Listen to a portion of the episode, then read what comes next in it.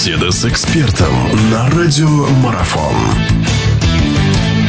Хорошо, продолжается наш эфир. В гостях у нас Олег Денисов, наш прославленный футболист. Мы говорим об очередном туре э, мини-футбольной российской суперлиги, о туре под номером 18, игры которого 22 марта состоятся. Синара принимает дома Политех, но Политех вот такой удар получил в туре предыдущем.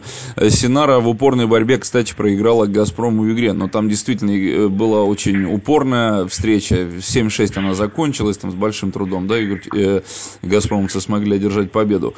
Другое дело, что Синара начала так бодро сезон, да, но сейчас занимает э, пятое место. Наверное, вполне заслуженно или нет, как вы считаете? И по матчу предстоящему Синара однозначный фаворит в игре против Политеха? Ну, если начинать с Политеха, то Политех уже две игры подряд э, проигрывает с крупным счетом. Он проиграл на нашей команде Дине а, с таким же крупным счетом. Он проиграл уже дома новой генерации, что, конечно, еще более неожиданно. Вот, поэтому вполне возможно, что команда находится не в лучшей форме на данный момент. И вполне возможно, что там уже какие-то психологические проблемы возникли.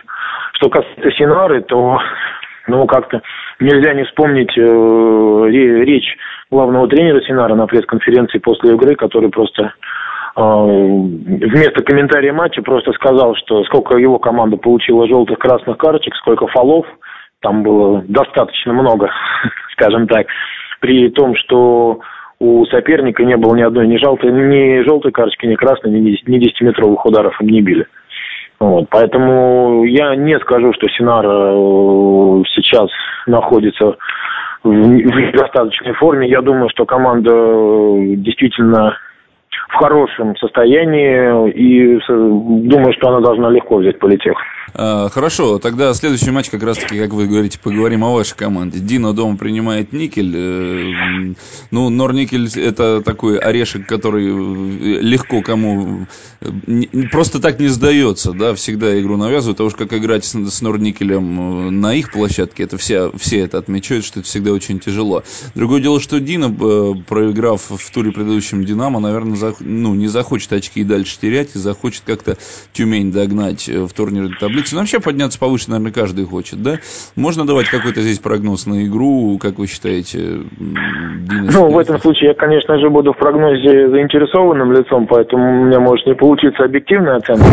Но, конечно, хотелось бы, чтобы Дина выиграла у Никеля, тем более, что по-моему, чуть ли не единственная наша команда в этом сезоне, кто в первом клубе обе игры у Никеля именно в Норильске выиграл. Вот. Поэтому я надеюсь, что не будет у нашей команды, скажем так, вот после динамовского синдрома, что называется, да, очень обидное поражение в гостях команда получила.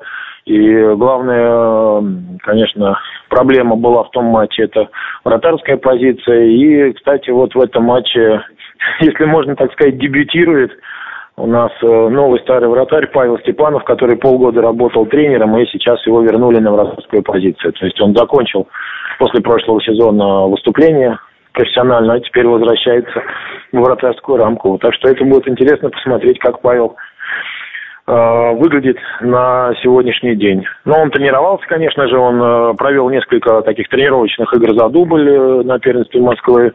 Но вот посмотрим, как будет, насколько сильно будет укреплена вратарская позиция в Дине. Психологически насколько готов? Это же такой, ну, действительно интересный момент. Не играл человек долгое время, тут возвращается.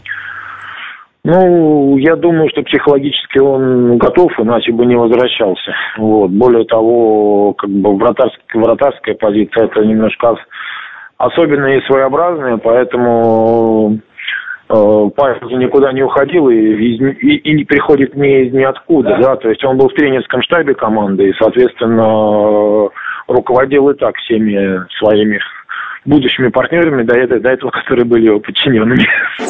Продолжение беседы через мгновение. Оставайтесь на радиомарафон.